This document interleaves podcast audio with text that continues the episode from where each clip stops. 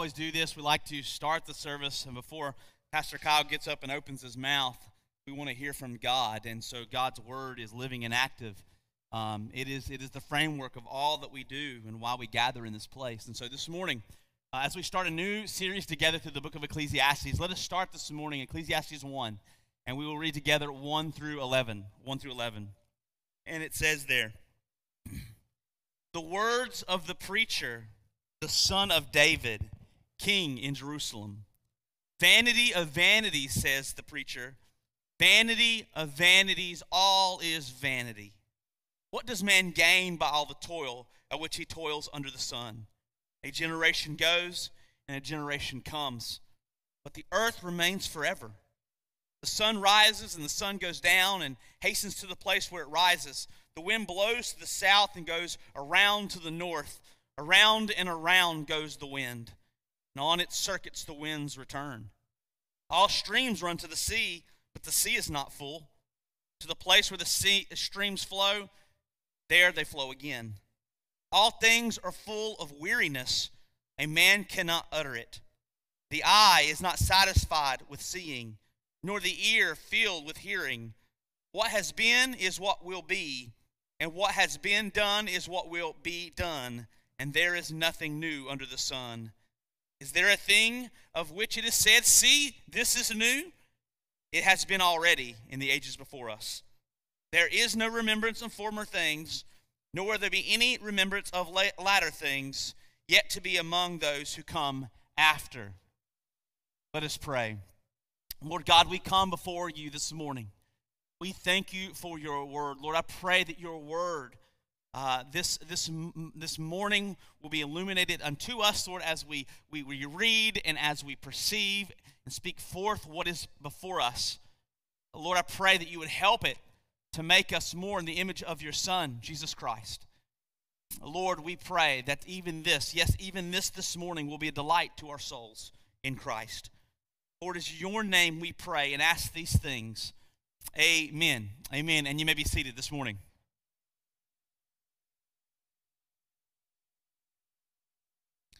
So this morning, you, you may be thinking to yourself, man, okay, so uh, you just heard what I read, and you're thinking to yourself, gee, let me get my pen and paper out. This is going to be an encouraging one, right? And maybe what you're thinking to yourself, I've told you, uh, my, my son asked me, Are you ready for today? Where is Elijah? Just to make sure that you're in church, son. He, he left. I don't know where he is. We'll find that out later. Elizabeth, you're here, right? Do you know where your brother's at? Okay, that's okay. That's okay. That's all right. I just want to make sure I didn't. Miss Misty's watching this online. She's going, Are you watching our children? And so uh, uh, this morning, uh, as I've been saying, he asked me, Are you excited about this morning's text? And the answer is absolutely I am.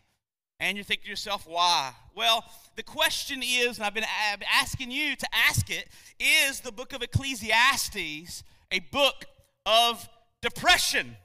If you read what I just read, you might be inclined to think, yes, it is. Is the book of Ecclesiastes a killjoy? My response to you would be, not at all. Not at all is it these things. What if I told you that for the believer whose hope and trust is in Jesus Christ, I'm going to go and start there already. This is not a book of depression. This book serves as a great book of infinite joy. This is a book of infinite joy, specifically to the believer. You see, when, in a day when life seems difficult and hard, Ecclesiastes seeks to speak truth concerning life, where we are right now, where we find ourselves, which may be a disappointment only for those who love this world, who love this life alone, and hope in it for lasting happiness, joy, and purpose. Ecclesiastes says if you find your joy, if you find your worth, if you find your satisfaction here on this earth, you will be disappointed. However, if your eyes and your hope and your, your joy is wrapped up in something else, namely Christ, this will not disappoint. I, I, I, don't, when I was younger, when I was growing up, I, I loved playing war. Uh, my grandfather was in the military. My father was in the military. Um, and when I was a little kid, I would go out into the woods and play war all the time. I'm also a child of the 80s, right? Watching Rambo and Commando and stuff I had no business watching.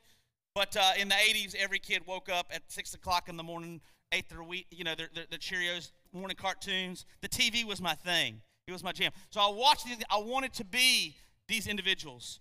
And I want to let you know something about me.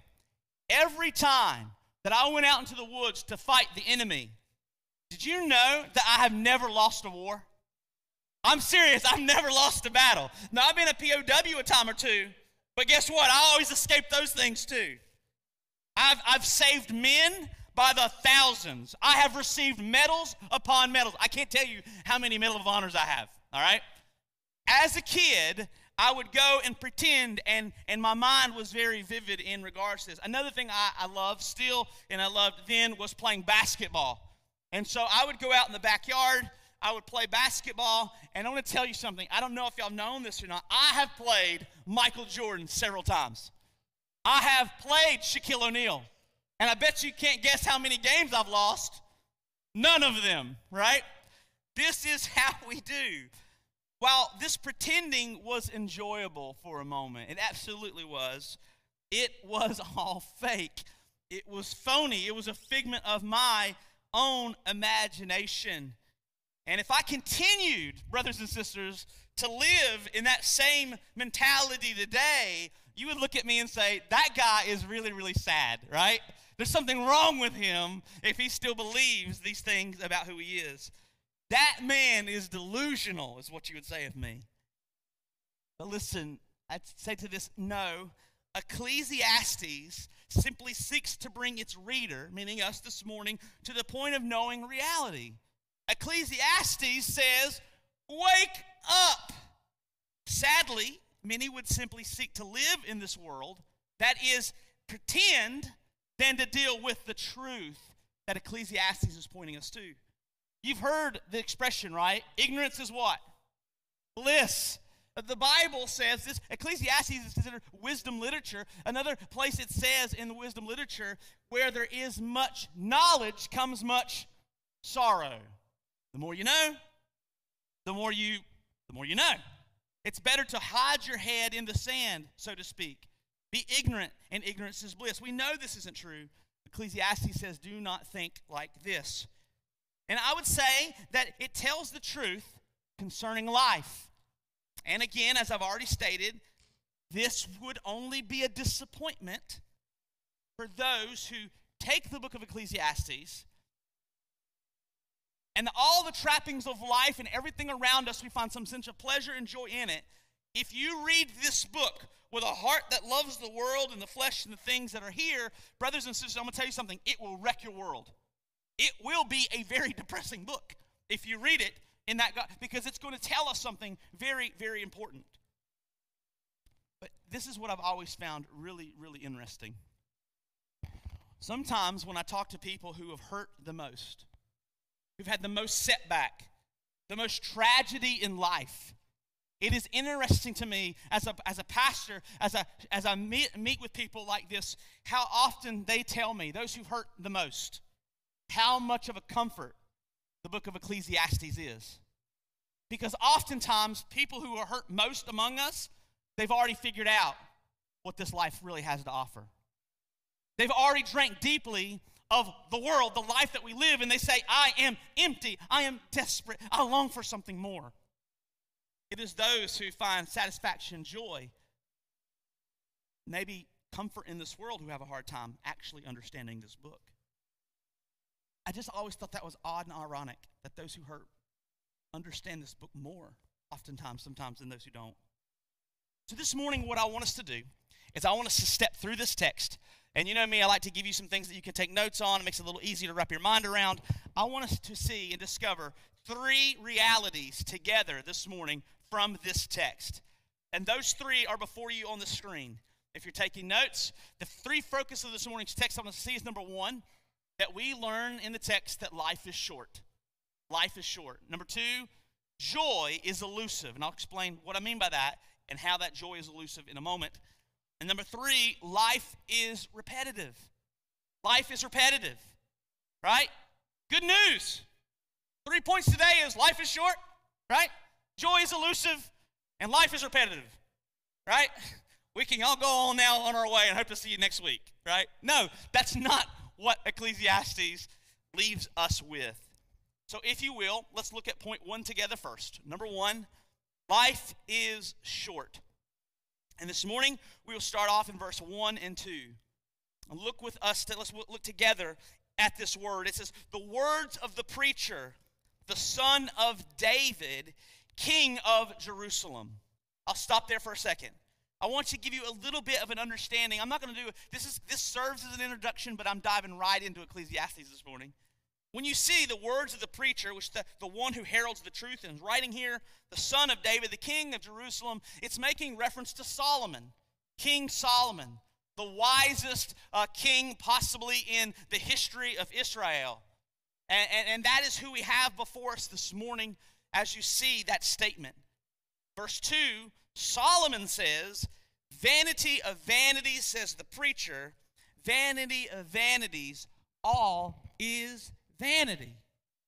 What I want you to understand is that Solomon is coming to the end of his life, and he's looking backwards as a man who has drank deeply of the pleasures that the world has to offer. You have to remember that during this time frame, Solomon was the richest man on the planet. He was the wisest, the most powerful ruler. He lived in, by the way, he lived in peacetime and ease, which is comfort. No problems in his kingdom. He had concubines and wives, thousand plus. He had the best of food, the nicest of houses, the greatest of clothing. And this Solomon before us, who, who, who had everything you, you could possibly want and desire on this side of heaven, says, Vanity, vanity, all of this is vanity the, the, the definition that we have in English for vanity is the quality of being worthless or futile. Some of the synonyms are useless, pointless, fruitless. Uh, the NIV uh, actually goes on to say meaningless, meaningless, as, as we were talking about earlier in the back. Now, what I want you to know about the NIV version is this. I, I, I want to say more about the word meaningless, meaningless and in the connection of the NIV towards the end of this sermon. But just remind, be reminded of that word meaningless, meaningless. Uh, the word for vanity in our text comes from the Hebrew word havel. It literally means breath of vapor. Breath of vapor. So I'm a hunter. And I like, I like to, I love to be in tree stands. I like to be in nature. I love to get out there early in the morning before the sun comes up. I like to be out there. I don't care how cold it is. I would hunt. I don't. I would not run in the, the cold. We lived in Iowa for a couple years. I would not run in it. I'd go. My, you need to go running. I'm not running in. I'm not running in negative 20 degree weather. That's ridiculous. Who does that? We had friends who like literally go take for take jogging. They'd go jogging and their beards were full of icicles and eyelids like shutting closed. Like what? Who wants to do that? Now, here's the funny thing. My wife goes, okay, you won't go running, but you'll go hunting in it. And I'm like, yeah, absolutely, I will. One of the things that I used to do as I'm in a tree stand was literally when I'm trying to figure out the windage because deer have really amazing uh, sense of smell, and you don't want to be downwind, uh, or excuse me, upwind from them because they'll smell you. And so what happens is, oftentimes I'd be in my tree stand and I'd go, what is, and what does the wind do? It carries that, that vapor, that fog from my breath out, and then where does it go? Do you see it go for a very long distance? No, it evaporates. Oh, there for a minute, and it's gone. There for a second, and you can't see it any longer. In our text, it says this is what it means when, when, when Solomon says it is all vanity. It is like Kyle's breath in a tree stand. It is there for a split second, and then it is gone, not to be found or recovered again. Life is a vapor. Life is like smoke, like stream, uh, steam. It is, it is, is a very beautiful biblical idea that we see all throughout the scripture. Uh, here's a couple places that you actually see this idea of life as being a breath. In Psalm 144 4, it says, Man is like a breath, his days are like a passing shadow, it says there uh, before us. Psalm 39 5. I believe I have those texts on uh, a slide there. Uh, Behold, you have made my days a few handbreadths, and my lifetime is as nothing before you. Surely all mankind stands as mere breath. James 4:14. Yet you do not know what tomorrow will bring. What is your life? For you are a mist that appears for a little time and then it vanishes. Further, when Solomon speaks of the beauty of a woman later on, he sees this in Proverbs 31:10. I always thought this was interesting. He says of her, charm is deceitful and beauty is vain. The word vain in Proverbs 31:10 is not here very long. It won't last long. It's fleeting. But a woman who fears the Lord is to be praised. Again, the picture is of a short span of time. It's our youth. Solomon would have you know this morning, as an old man looking back at his life, it all went by far too fast. Solomon is saying, as I look back at my life, this has all come too soon. Life is short. Many of you, maybe even in this room today, who, who are 70 plus years old, you probably, I know I talk with some, some of you sometimes, and y'all talk to me about my own children and family, and I know I keep hearing from you sometimes, oh, cherish it while you can because it all goes by so what? Fast. Some of you know that. You look back and you go, man, where did it all go? Where did all that time go? We see in our text this morning that life is short. Number two, Number two, that joy is elusive. That joy is elusive. And what I want to talk about in regards to joy being elusive is this at least it's in terms of lasting significance, hope, joy, and purpose. That's what we're talking about when I say that joy is elusive. I want you to know something. It's not that we can't find joy this side of heaven. That's not what we're trying to say. That's not what I'm saying this morning either. But lasting joy joy uh, that is found somewhere on this side of heaven, it is elusive. It is hard to catch. We'll see this in verses 3 through 4.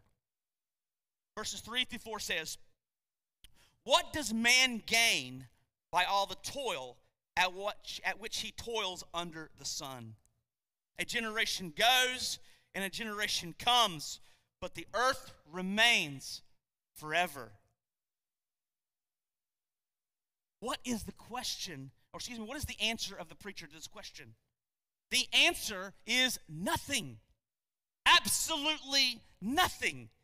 You gain nothing of significance from all your toil, all your work, and all your labors under the sun. Now, you're going to see this a lot in the book of Ecclesiastes. Under the sun means life lived under the sun. Literally, all that the, the, the sun touches here in our world meaning all that is created and corrupted due to sin.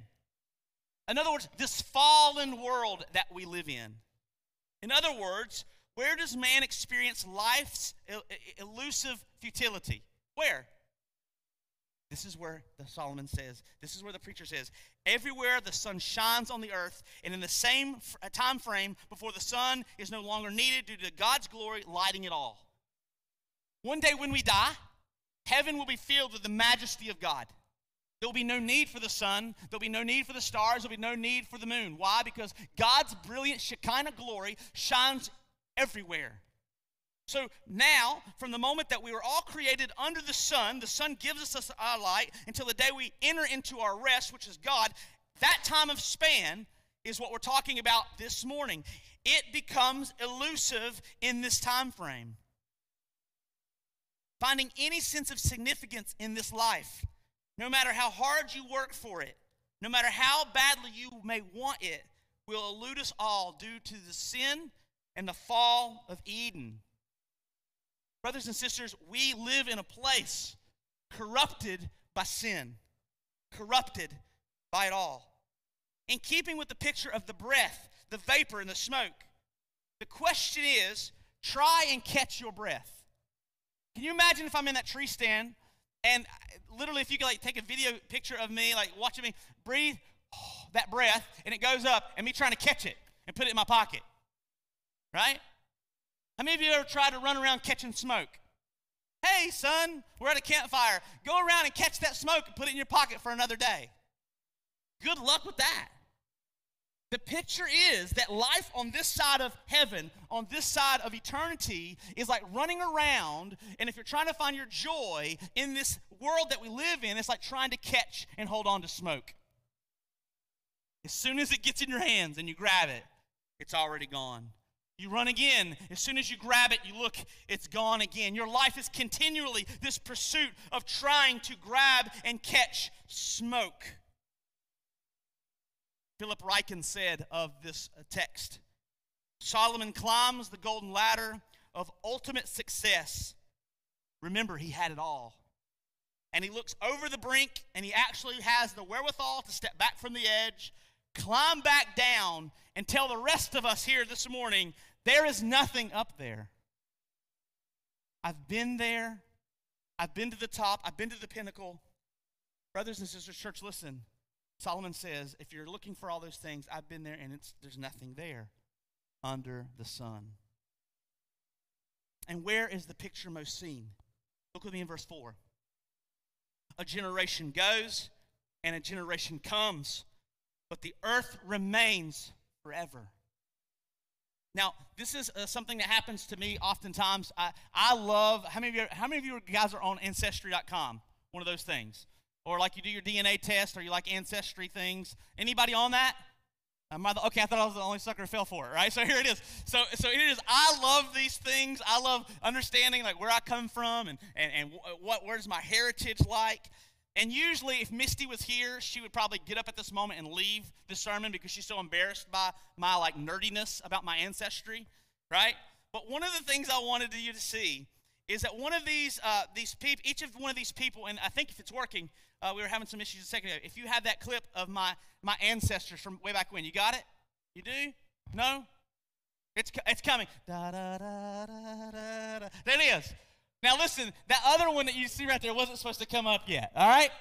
But let me tell you what I was going to do. If you see, now I'm blocking some folks here, but if you see each one of these individuals, these are people who are from my heritage, from my, my family. These are pictures that we were able to dig up and see from all of them. And this is what I want you to understand. When, when, we, when I found these individuals and these pictures, it was really, really neat for me to do so. I had to do a lot of digging to find them in our history. But I'm going to tell you, every single one of those individuals, except for that strapping young lad in the front, um, every one of them are dead now. They're dead. And I found them through Ancestry.com, but the problem with that is, is guess what happened when they died? The earth just kept on spinning. Did you know that? It just kept on going. They have stories, and I know a couple of them. I was able to read some things. It's just a glimpse of what they are and who they were, but so much of their lives have been forgotten, even to my own family. Some of these going uh, three and four and five generations back. We don't know them. And here I am, or here I am showing you their pictures, and yet not knowing much of any of them, them in a significant way. Their stories, their memories, their joys and difficulties, all of them forgotten. You surely don't know any of them. And you know what? One day, my picture may be added. That's a good picture to be added to that whole, that whole list right there. My picture, see, that's me when I was 18 years old, when I had it all figured out. That's me with my, yes, my, that's my pierced ear right there. I was really, really, I was, I was getting it done, right? yeah. This is me at 18 going, the world is before. I can't wait to drink deeply of all that it has. The, the promise is so wonderful for me at this age of my life. But the truth is, as we learn from the preacher, one day my picture, along with my family, my wife, will probably be on somebody else's ancestry.com tree. And maybe they will have forgotten most of everything, if not all, about me. That's what it says before us. Verse 11 There is no remembrance of former things, nor will there be any remembrance of latter things yet to be among those who come after. And the world, it will continue on as it has ever has always gone on before. Sure, people may for a time recount my life. They might remember me at a memorial service or a funeral. And then my life is past and everyone else's lives go on. And this picture is the reality of what every generation has in common. It is the same reality that you will also know under the sun, everyone in this room. I don't care how old you are. It is brought about by sin, and it will come to every man and woman. Death will come to us all. When I was uh, in, in, school, I had to do, uh, and in college, we did a literature class. One of the things that I, there was a poem that stuck out to me by, by, the, by a man named Francis Dugan. And this is what he said about death. Some die of natural causes, some in a tragic way. But every single one of us, a final night and day. Without respect for the power of wealth, without respect for fame, death, the great equalizer, treats everyone as the same. Without respect for anyone or creatures great or small, the billionaires of the world to the reaper's scythe do fall. All, at least the one who does claim every life promotes equality amongst the wealthy of the world and those who live also in poverty. Death could care less of your fame and your fortune. Death cares less of your poverty and your lack of popularity. It comes to every man and woman under the sun. All this world's allurements and hope for any sort of significance and meaning is brought to nothing and made short in death. So many live today as if they will never die. Ecclesiastes wants to remind you this reality. You will, and truthfully, if you're actually understanding the Bible, we are dying even as we're sitting here. G. Kyle, thanks. Yeah, exactly. I'm going to put this one in my pocket for a rainy day. This is a good one. Hang in with me, okay? Conclusion gets joy filled. First, we got to get to three. We also learn that life is repetitive. Verse 5 through 7. The sun rises and the sun goes down and hastens to the place where it rises. The wind blows to the south and goes around to the north. Around and around it goes. The wind on its circuits, the wind returns. All streams run to the sea, but the sea is not full. To the place where the streams flow, there they flow again. Scott, you in here? I'm going to tell you something. He, he, there's your flat earth issue right there, brother. The earth is round, not flat, okay? Now, I just want to let you know something because he's going to get his feelings hurt. He's like, now everybody thinks that I believe in a flat earth. He doesn't believe in a flat earth. He just likes to argue about it. All right? He didn't even believe that, but he's like, oh, yeah, you should. Listen, here it is. The earth is round. Okay, that's, that's free. That's free. That's free for you.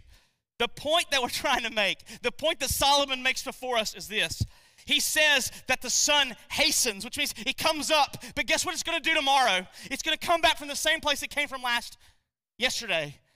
And then it's going to go back down, and guess what's going to come back up again? The same place that it did yesterday and yesterday.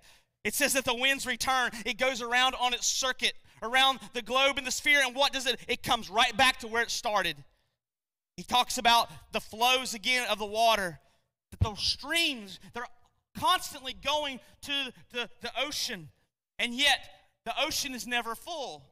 And what happens with the stream?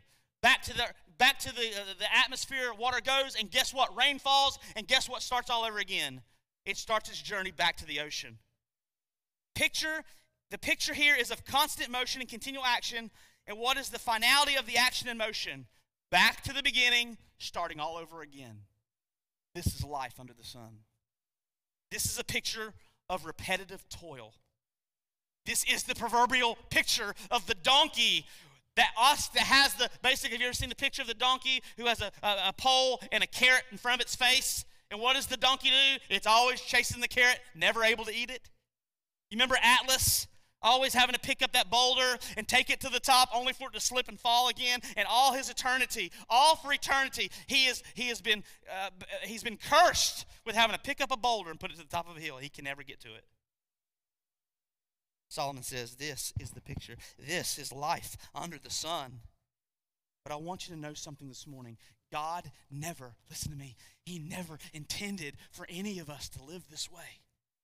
This was not god's plan Genesis 3 18 through 19 says, Cursed is the ground because of you.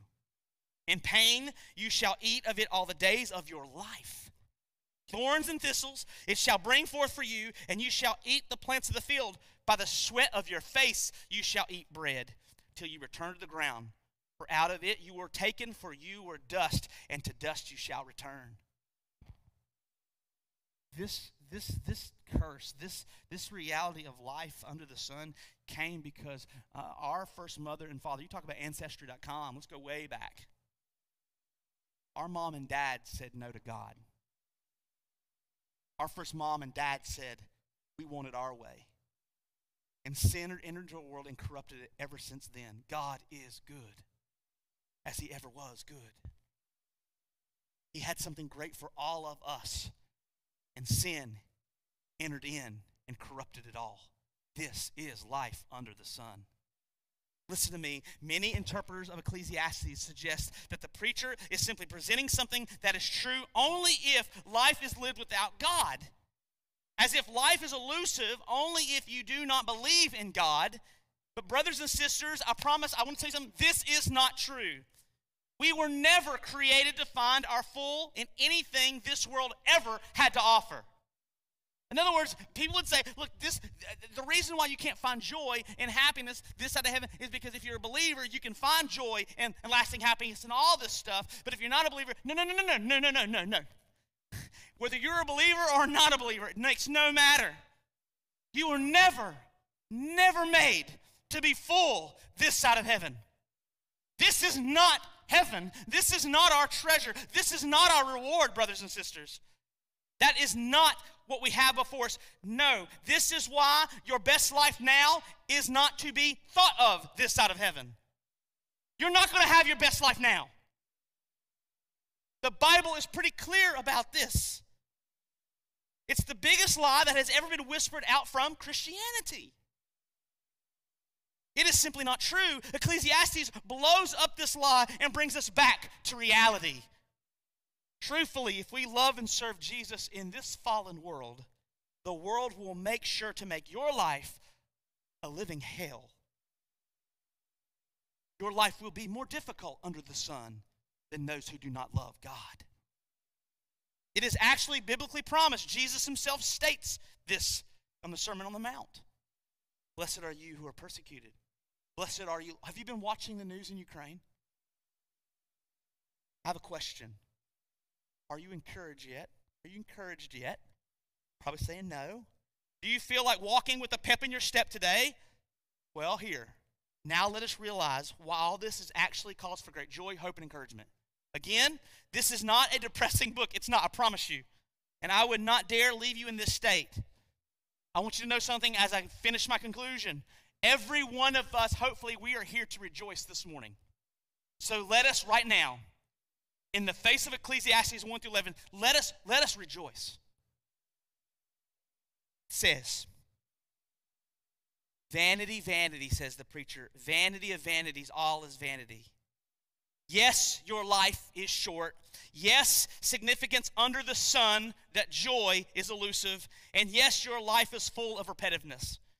These are all products of the fall and the disruption of Eden. But listen to me your life is not meaningless. Your life is not meaningless. Remember, the NIV does not do us any favors kind of in this. It, it, it's true in the sense that I just got finished preaching it, but let me tell you how it's not true. You see, while the sun, the sun, while in repetitive motion, while the winds go round and round again, and while the rivers constantly flow with never filling the ocean, they still serve a purpose under the sun. And the question is, what is that purpose? They serve a purpose to declare and give praise to the glory of God. They all shout the handiwork of our God. The heavens, the earth, the seas, the waves, the wind, the migration of animal life, the seasons, they all declare that God is good, that God is powerful, that God is. Life is difficult, yes, brothers and sisters. But listen to me, you in Christ Jesus, it is not meaningless. Verse 9 and 10 says something to us this morning, which I wish to close on. What has been is what will be, and what has been done is what will be done, and there is nothing new under the sun. Is there a thing of which it is said, See, this is new? It has already, Uh, excuse me, has been already in the ages before? Psalm 113, 3 says, From the rising of the sun to its setting, the name of the Lord is to be praised. Psalm 19:1 says, "Heavens, the heavens declare your glory." Solomon has become a hedonist, brothers and sisters. His many wives took him down dead end roads. All the stuff, the trappings of life, everything that he looked for for significance this side of heaven, it failed him. He came to the end of his life. He looks and says, I am going to die very soon, and none of this is going with me. Take none of this with me. He is looking back, and now he realizes it was all, all of it, all of it was meaningless. All done for self and self pleasure under the sun. All that, listen to what I'm saying, all that is done for self and self pleasure is meaningless under the sun. That all is meaningless and will not even live past you. But all that is done and all that is given to the glory of God this side of heaven is not meaningless for you in life, brothers and sisters. Do you get what I'm saying? You were made for better and greater things than all that the, that the preacher of Ecclesiastes says he looked for. The gospel of Jesus Christ changes everything. The gospel of Jesus Christ changes for me my understanding and comprehension of the book of Ecclesiastes. It doesn't become a depressing book, it becomes a book of saying, hey, I don't know if you know this or not. This isn't it. Have you looked to Christ? It's a joy inducing book. We in this room, if we put our faith, hope, and trust in Christ, we are adopted sons and daughters. This is not our home. And Ecclesiastes seeks to remind us all of this reality. And this is all great news. It reminds us. I don't know if you need this sometimes. You need reminding like I do. You are not home. This is not your home. The Bible says of us who in Christ Jesus, we are strangers. We are pilgrims in this land, here today and gone tomorrow. Do we have eternity across our eyelids? Jim Elliot, the martyred missionary to the Indians of Peru, said, He is no fool who gives what he cannot keep to gain what he cannot lose. Oh, I love that. The man died a martyr, left his wife and children in the Ecuadorian uh, excuse me, Ecuadorian, not Peru, the Ecuadorian jungle. Missionary C.T. Studd once said, Only one life will soon be past. Only what is done for Christ will last. Nicholas Ludwig von Zinzendorf, you're like, what the world? He said, Preach the gospel, die, be forgotten. Pretty good. It's pretty good advice preach the gospel, die, and be forgotten. The work that we do, as enabled by and through Jesus Christ, it matters. Life matters. Life has meaning and it has purpose again. Brothers and sisters, this side of heaven, we can experience the joy of knowing Jesus and being instruments for his glory to a world that does not know him. This should become our great delight, our great joy, our great desire, and it is ours in the gospel of Jesus Christ.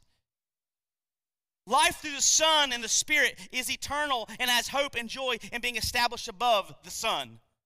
Not life under the sun. We live this life with men and women who now have our identity above the sun.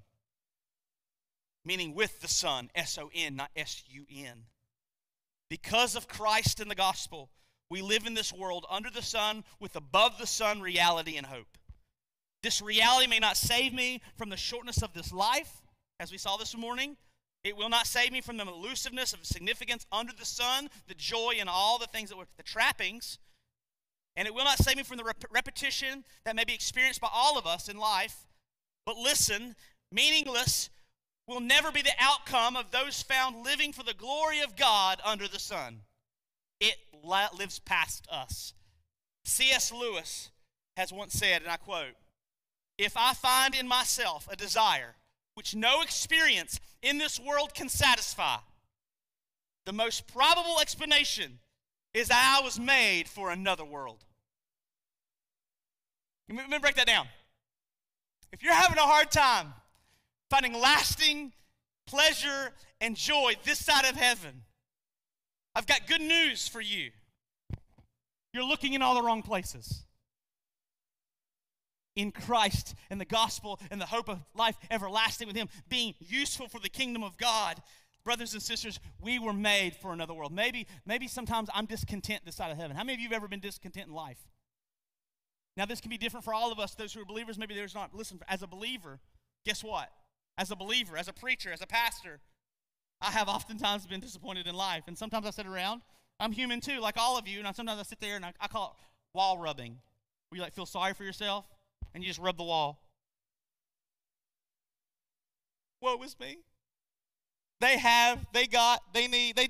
I don't have. I didn't get. I, I become a wall rubber.